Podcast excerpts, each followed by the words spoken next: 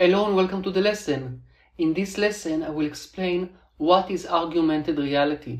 Augmented reality is simply a technology that lets us project digital content on top of the real world, and its aim is to improve our lives in the physical world. If this is a difficult concept to grasp, then please know that in many cases it doesn't need to be because many of us already use augmented reality in our everyday lives, even if some of us are not aware of it.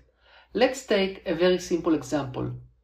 If we send a picture of ourselves to a friend, and in that picture we ask our friend if he or she likes the shirt that we wear in that picture, we are basically using augmented reality because we are mixing the virtual world, digital app and the fonts, with the physical world, the picture that we shot in the physical world.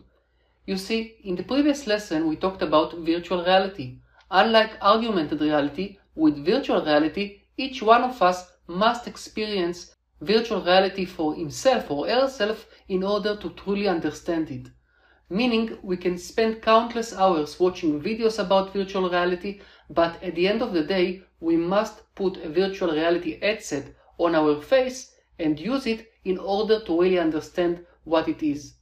But again, when it comes to augmented reality, AR for short, most of us already know what it is, firsthand. I will now explain what I mean by that. If you like playing games, for example, then you may have already played games such as Pokemon Go or Angry Birds AR, for example. Those two games are augmented reality games. If you use navigation apps then you may have the Google Maps or and Google Lens apps. Both are AR apps.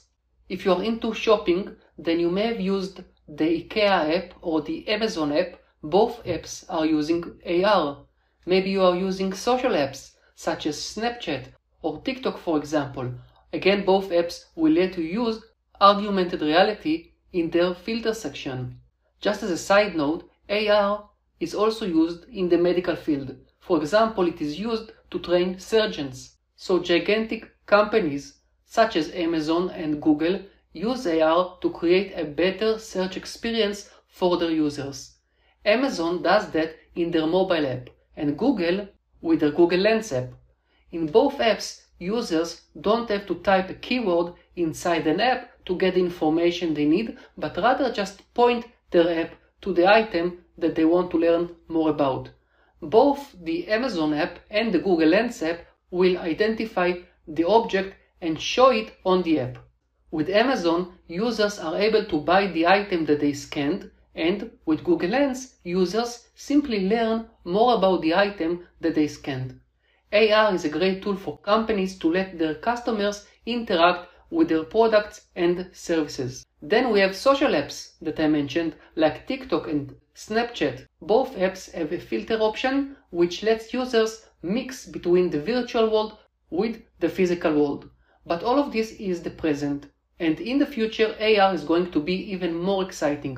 Facebook, now Meta, has plans to build AR glasses.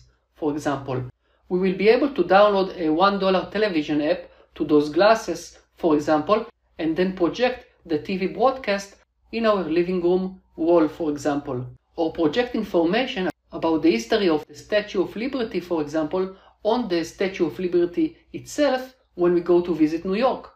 Or maybe inside airports, we will have certain walls that we can interact with with AR glasses. Maybe we will be able to see a map of the city outside the airport on those airport walls and maybe we can play AR board games with friends even if there are no board games inside the room that we are in.